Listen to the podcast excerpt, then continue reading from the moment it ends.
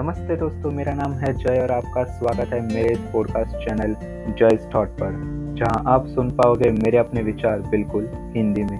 Podcast होगा common thoughts के ऊपर, जो हम सबको आते हैं।